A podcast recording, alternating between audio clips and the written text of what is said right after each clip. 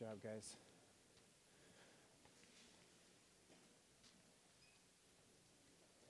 All right, well, welcome. My name is Nathan Oates.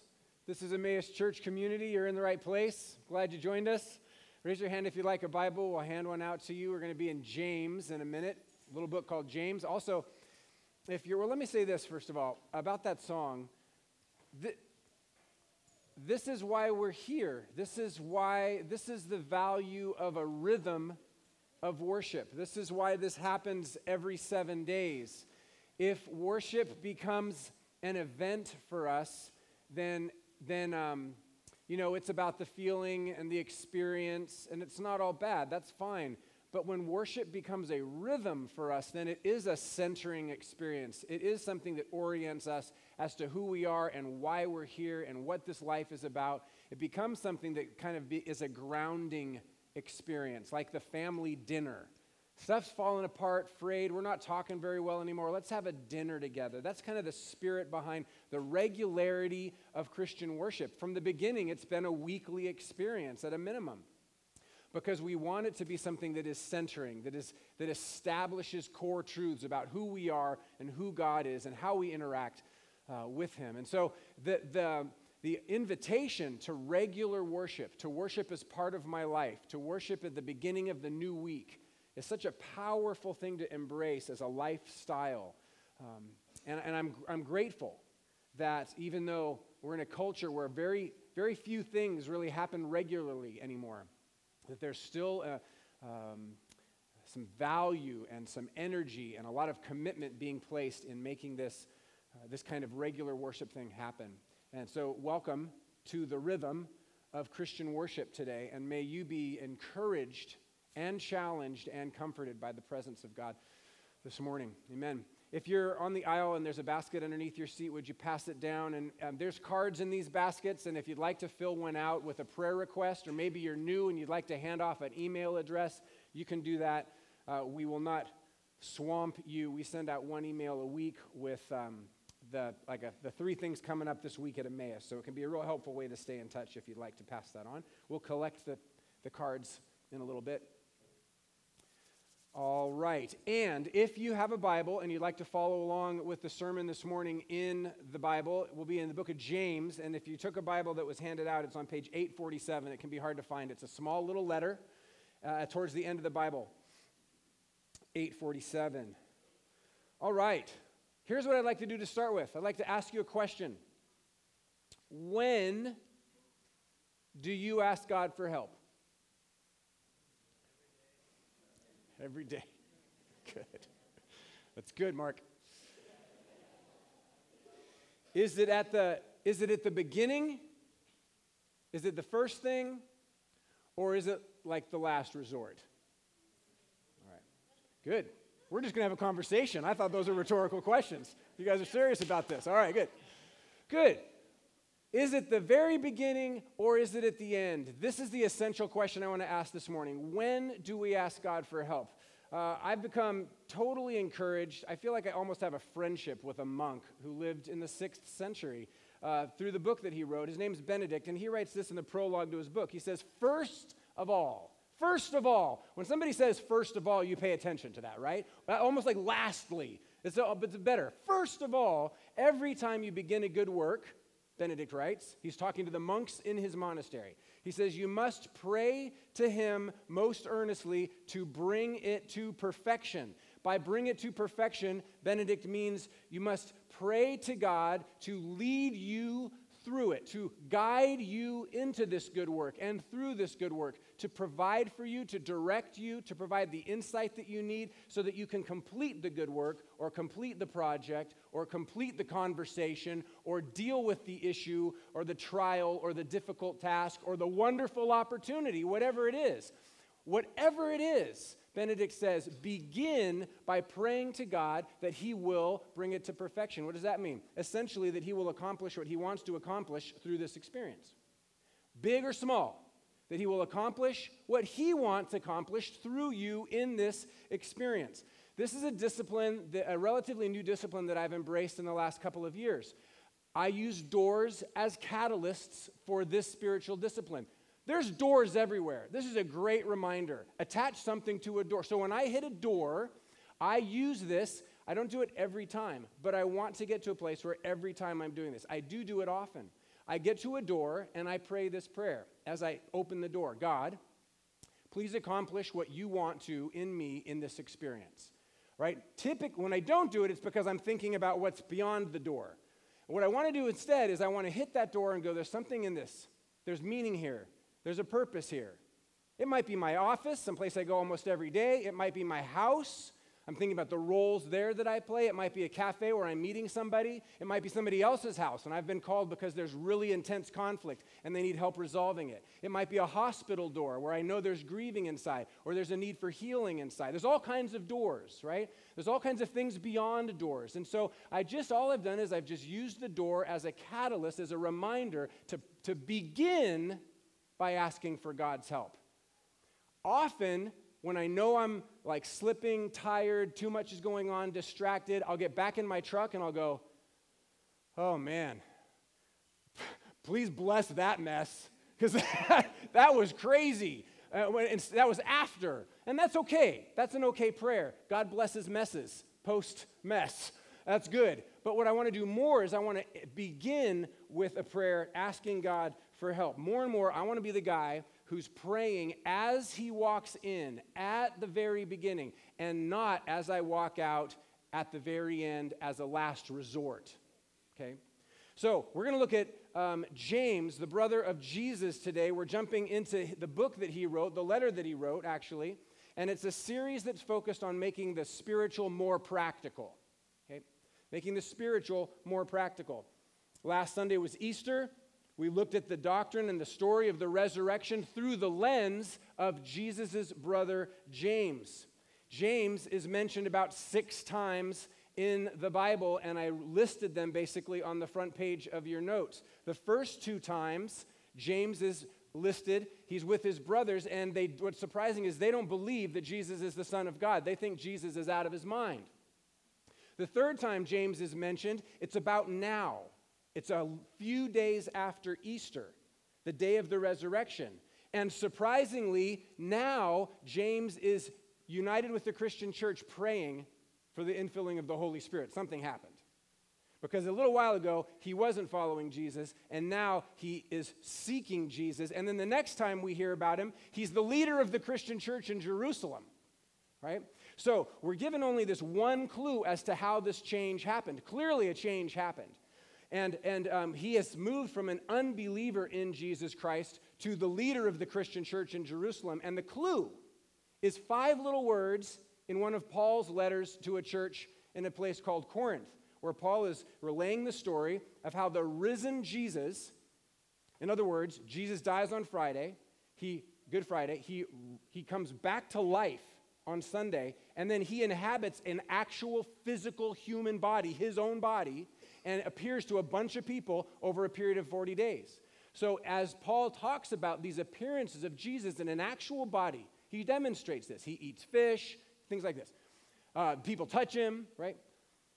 He, Paul, Paul, Paul relates this. He appears to James. These five little words in one of his letters. And then he appeared to James. And that encounter between Jesus, the resurrected Jesus, and his little brother, it changes everything because that's what resurrection does. Resurrection changes everything, and it changes everything for James. And then about 30 years later, James writes a letter. It's the first of what's called the Catholic epistles or the general epistles. There are seven letters that are written to the whole Christian community, right? They're like open, we, today we call them open letters, an open letter to the United States, right? So it's an open letter to Christians all over the world, and here's how it begins James chapter 1, verse 1. James, a servant of God and of the Lord Jesus Christ, to the 12 tribes scattered among the nations, greetings. Consider it pure joy, brothers and sisters, whenever you face trials of many kinds because, why would I do that? Because you know that the testing of your faith produces perseverance. Let perseverance finish its work so that you may be mature and complete, lacking nothing. Three quick comments about the context of this letter. The third is the most important. The third is the most important. First, do you see how James refers to himself? This is fascinating to me. James refers to himself as a servant of the Lord Jesus Christ. When you introduce yourself, typically, First century or 21st century, it doesn't matter. Typically, when you introduce yourself, you drop your position, you mention your education, your expertise, your qualifications, who you're linked to that's important. If you're writing a letter that you expect everybody to read, you're going to kind of explain why you're worth listening to at the beginning. Paul refers to James as the brother of the Lord. A guy named Chrysostom, a couple generations later, refers to James as the brother of God. Isn't that awesome? He's the brother of God. But what does he say? James, a servant of the Lord Jesus. He's your brother. I'm a servant of the Lord Jesus Christ. Remarkable humility to me. Remarkable humility. Remarkable um, when compared to other people writing in the first century. Remarkable compared to people writing in the 21st century. Unremarkable when compared to anybody else who was a disciple of Jesus. They all do this, especially the, the, the 12, Jesus' closest followers. They all consider being a servant of Jesus as the most important thing. Don't call me any, just call me a servant of the Lord Jesus Christ. Super powerful. Second, James is writing to Christians with a Jewish background who were scattered all over the world. That's the 12 tribes reference. There's 12 Jewish tribes. Um, James is writing to people from Jewish background who have embraced Jesus as their king, as their Messiah, but now they're scattered all over the world because the persecution against the Christian church really began to turn up in 44 AD when the first of the 12 apostles was killed. Another guy named James. And, uh, and that's like, oh my gosh, we're not, we're, this is, the 12 are not untouchable. And so the church begins to scatter all over the world. And God restores that and redeems it, and the, and the, the faith spreads all over the world. But that's who he's writing to. And then, third, here's the most important. So, James is, put this together, James is writing to Christians who are experiencing hard times. James is writing to Christians who are experiencing trials or even temptations. In fact, the word that James uses here if we were to see it in the original language, which is Greek, the word that is translated trials is the same word that's translated temptations. It is the same word that shows up in when Jesus prays, lead us not into temptation. It's the same word here. It's the same word that when Jesus is talking to Peter and he says, watch and pray so that you do not fall into temptation. The same word as trials here. The same word that um, Luke uses in Luke 4 when he says the devil had finished all this tempting of Jesus in the desert. We're going to do a whole sermon in a couple of weeks on defeating temptation because it's a huge issue and it's a major theme in James. But here's what I want you to see this morning. Here is a letter from James to Christians all over the world who are experiencing hard times, trials, tests of their faith, and temptations. Why does that matter? Because that's us, too. That's them and that's us. Trials are different, tests are different, everybody's got their own thing. Different temptations, different times, and different places. But this is an open letter to the church. James is writing this letter to you. James is writing this letter to me. Anybody who is a follower of Jesus and is experiencing hard times, this is a letter to you. Are you experiencing a hard time? Is your family experiencing a hard time? Can you identify a challenge is there a place in your life where you feel like, man, I just don't have the ability or the capacity or the knowledge? I don't have the, I don't have what it, I'm not sure I have what it takes. I'm being challenged with something. Is there a temptation that you're facing? Is there a trial? Is there something that's really testing your faith right now? If so, this letter is written to you. And this is what he says. There's a hard thing going on in your life. This is what he says to you. This is the very first thing he says. Back to James's letter. I think this is verse 5. If any of you lacks wisdom, you should ask God, who gives generously to all without finding fault. And it will be given to you. If you lack wisdom, you lack wisdom, you should ask God. Implication for wisdom. He gives generously. He gives generously. Do you know anybody who gives generously? That means more than you needed. He gives generously to all. Oh, not me. I totally screwed that up. He's going to let me sit without finding fault. Isn't that amazing? He gives wisdom generously to all without finding fault. That's the promise. Here's the condition. There's always a condition. But when you ask, you must believe and not doubt. You must believe and not doubt. You must believe. Believe and not doubt. Why? Well, because the one who doubts is like a wave of the sea blown and tossed around. That person, what's the problem with that? Well, here's the problem that person should not expect to receive anything from the Lord. Really? That person should not expect to receive anything from the Lord. Such a person is double minded and unstable in all they do. So we'll get to this. Here's what James asks us to do.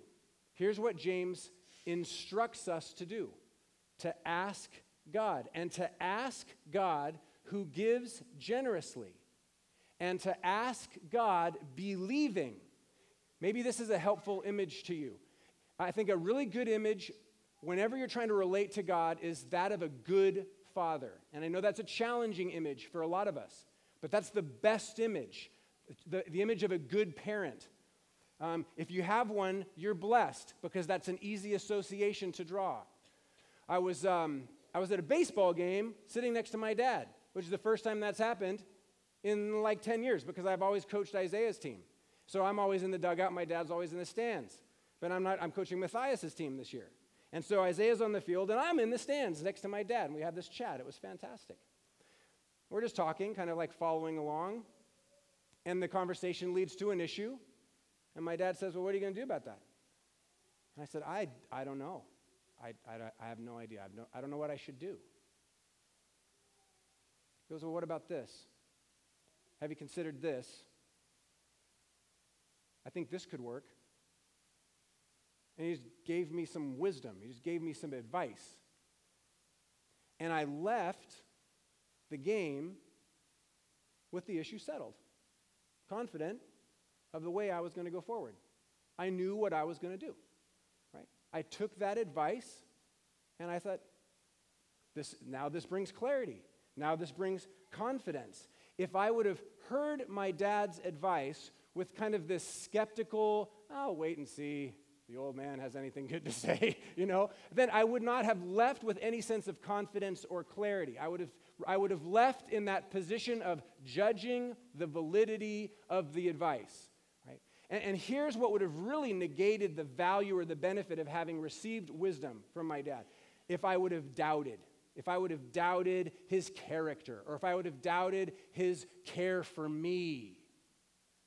Oh, he's trying to get around. No. If I would have doubted, it would have just, there would have been no benefit. And that's specifically what James speaks about, against. James speaks against doubting God. Don't doubt God. Why does he not want us to? Doubt is not always bad. Doubt is not always bad. But James doesn't want us to doubt in this situation and here's why because it's rooted in pride. You doubt, if you ask God for wisdom and you doubt Him, that is, that is pride being expressed. If I need help and I ask for help, but then I doubt the advice that is given, I doubt the counsel, it's because I don't think that person really knows any more than I do, right? maybe I know better than that person does. And there are, sometimes I get advice from people, and yeah, I, I know better than they do. But I don't know better than God. God knows better than I do about everything. And so, whereas there may be some wisdom in, like, well, I don't know, I'll probably talk to three financial advisors, or I'll talk to three people about how to parent, or I'll talk to three people about a health issue. And I'll, but there's no benefit in doubting God when you ask God for wisdom because God knows better than you do and knows better than I do. So if I ask God for wisdom and then I doubt the direction that is given, I am like a wave being tossed around. So the first helpful image potentially is the image of a good father. Second helpful image potentially for this sermon today is the image of a, of a wave just being tossed around. What's the problem with this? Well, I'm double minded, is what James says. In other words, part of me wants God to be in charge, and part of me wants to be in charge. That's double minded. That's like Gollum. Is that his name? No. What's his name? It's Gollum. Yeah. That's like double minded. Like, who's, who is he going to listen to? Who's in charge? I'm double minded, right? And, and James just names it. You're unstable in all you do. Congratulations. You're unstable because you don't even know who's in charge. You don't even know whose advice you're going to listen to, yours or God's. You need to settle that first when you ask God for wisdom. Okay? Because you are, what you're doing is you're, you're basically signing up to then receiving and acting upon the wisdom that is given from God. So when Christians face hard times, when Christians face trials and temptations, James tells us to ask God for wisdom like we would ask for counsel or help from a good father. James knows God well. He knows the character of God. It's been revealed to him through Jesus Christ. James knows that God will give generously without finding fault. That means the wisdom is a gift. That means that you don't earn it, it's given to you. That means that what you have done, all your mistakes, have not disqualified you from receiving this gift because it's a gift. So God gives you this gift of wisdom. So then when we ask for it, James says, man, don't doubt because when you doubt, that shows a lack of confidence in the character of God. It shows a lack of resolve about really what you're going to do with this advice in the first place. It really shows a lack of stability. You don't even know who's in charge of your life. Right? All right, let me end with two questions. And I hope this will be very helpful in bringing this to a very practical, lived out level. Here's a series of questions, two main ones. Why don't, and I just asked myself these questions this week. Why don't I go to God for wisdom first? Why don't, and I'm assuming that you don't, or at least you don't all the time. I don't. Why don't I go to, go to God for wisdom first? Is it because I believe that He doesn't really know what I need? Is that why? I don't really, kn- I don't really believe that He knows. Or is it because I don't really believe that He cares about my trial, about my hard thing, about my temptation, about this amazing opportunity? I don't believe that He cares about it? Is it because I don't think He's willing to share His insights with me? Like somehow he's stingy, doesn't want the best for me. Got to lean into this. They sound silly, and yet that's why. This is why. This is why we don't. It's one of these things. Maybe some, it's something different for all of us. Probably it's probably something different for all of us. In other words, does the problem have to do with my view of God? Is that why I don't go to Him for wisdom? Does it have to do with my view of God? With my understanding of his character. That's one big category. Maybe my problem is my understanding of what God is like. The other option is maybe the problem is with me. Maybe I'm the problem. In other words, I don't really think I could hear him. I've never heard, I don't know what that means. I don't know what that feels like. How do you get direction from God? That seems so s- weird. Or is it because I'm not sure I want his guidance? Like if he tells me what to do, oh, shoot, I'm not sure I want that, right? That's a real reason. I talk to people all the time. That's me sometimes. Oh, oh my gosh, you want to get real? Do you want me to go talk to that person right now? Oh, don't say yes, right? Or maybe, maybe it's just this. Maybe I just don't remember to ask him. I think this is probably really common. And I think it's so tragic. I think it's so tragic. It's like we've embraced this anemic, neutered spirituality. We've taken the relationship out of the relationship with God. Oh, I just didn't even think about asking God about that. What? Why not? That's the whole, gosh, isn't that it? Isn't it a relationship? Doesn't it make sense that you'd ask God for help? for direction? Oh, I just didn't even think about it. And I'm, I'm looking in the mirror. I, I, I didn't even pray about that. I didn't even ask God for direction about that. My goodness, what an anemic view of Christianity I've embraced. I've just neutered the whole faith. I've made it this religion with no relationship. What a mess. Maybe, maybe once in a while I'll ask God for help. Uh, you know, when it's a really bad thing or a really hard thing but it's always kind of frustrating when I do because then I don't really know what to do with that. And it's not part of my normal faith experience, so it feels weird. Why don't I go to God first? That's the big question, and I think it's really worth trying to figure it out. Why don't I go to God first? I hope you'll lean into that. And then the second question how can I grow in this practical spiritual practice of asking God for wisdom and receiving it. Okay? How can I do that? Three quick practices that I offer to you uh, from experience. Three practical things you can do. One, clarify your question. Identify your question, clarify your question. Too often, I just pray, God, help me. And, and I think that's a good prayer. I know it's a biblical prayer. I've been shaped by the God have mercy prayer deeply. It has shaped my posture before God. It's made me more humble. But it has not helped me discern the direction of God.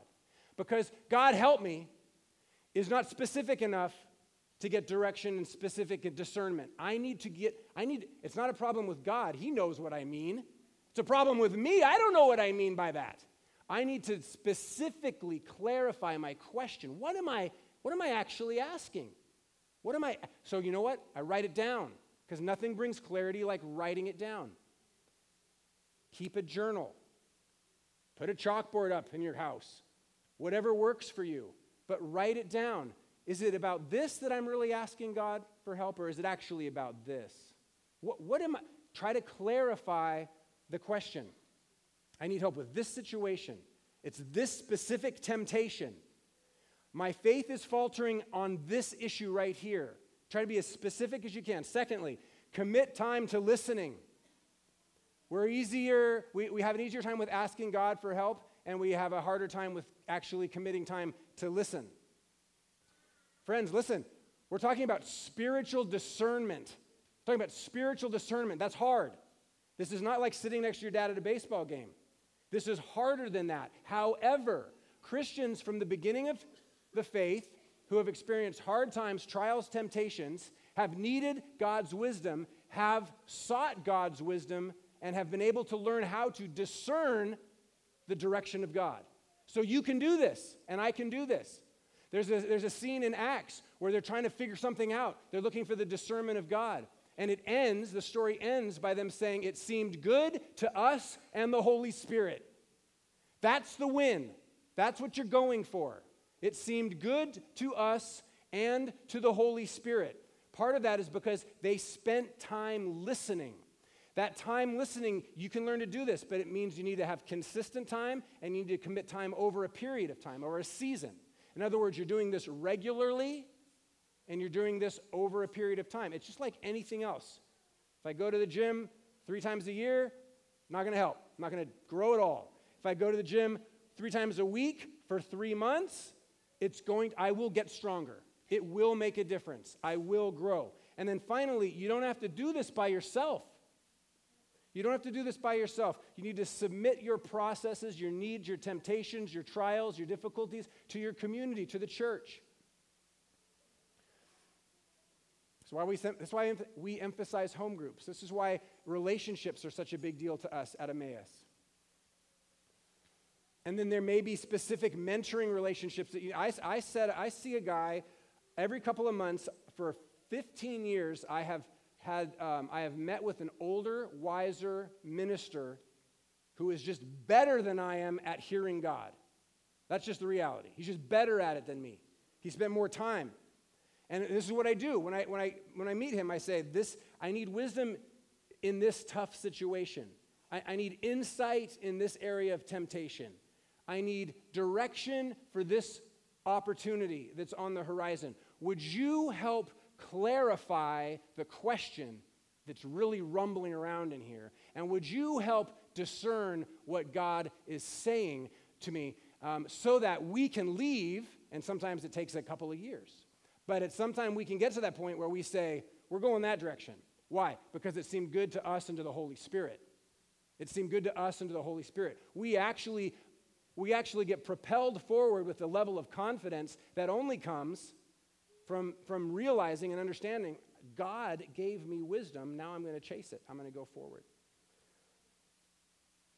All right. So, in conclusion, uh, realize, friends, uh, the fact that you're going through a hard time, the fact that you're facing temptation, trial, that your faith is being challenged, um, this is nothing new. This is nothing new. This has been the battlefield on which real Christianity has been formed since the beginning.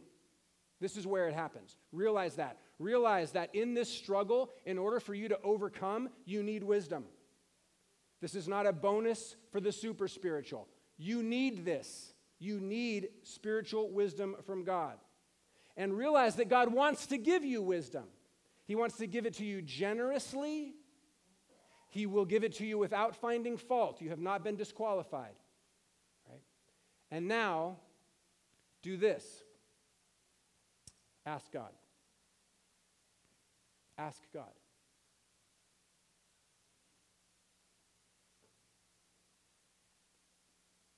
Just ask God.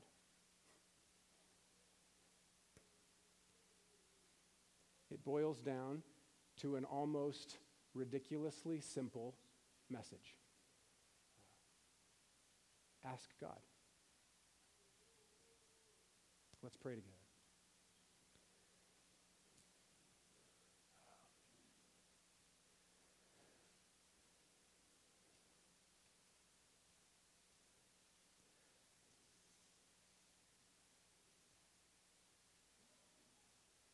What a blessing, Lord, that you see and you know and you hear, you even feel, you've experienced humanity personally. You know exactly what we need. You know exactly what we're longing for. You know exactly why we're stuck. We don't have to explain it to you, but we're in the dark. We're confused. We need your wisdom. We need clarity.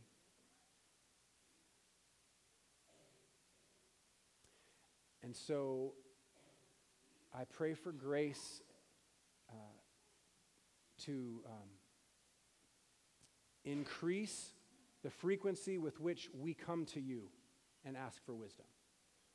And I pray that uh, you would give us courage and the confidence of your love for us, your willingness to give generally, generously to us without finding fault. Pray you'd help us to come alongside others who are seeking discernment. And I pray that we could be a people powerfully in relationship with you, living out the confident um, direction and instruction that you have given us, so that we may be full of peace and joy, even in the face of the hard times. And we ask this, Lord, uh, in the name of Jesus confident in the power of the Holy Spirit, not our own. Amen. Amen. I hope that was helpful. Would you stand up with me? We'll take just a couple of minutes to greet one another. Uh, we want to continually form and nurture the community that's being established here. Uh, every week, there's folks who are, have never been here before. So if you feel new, you're probably not the newest. Invite someone to uh, share their name with you and introduce yourself to them. Friends, may the peace of Christ be always with you. Thank you. Take a minute, greet one another this morning, and we'll come back for a time of worship.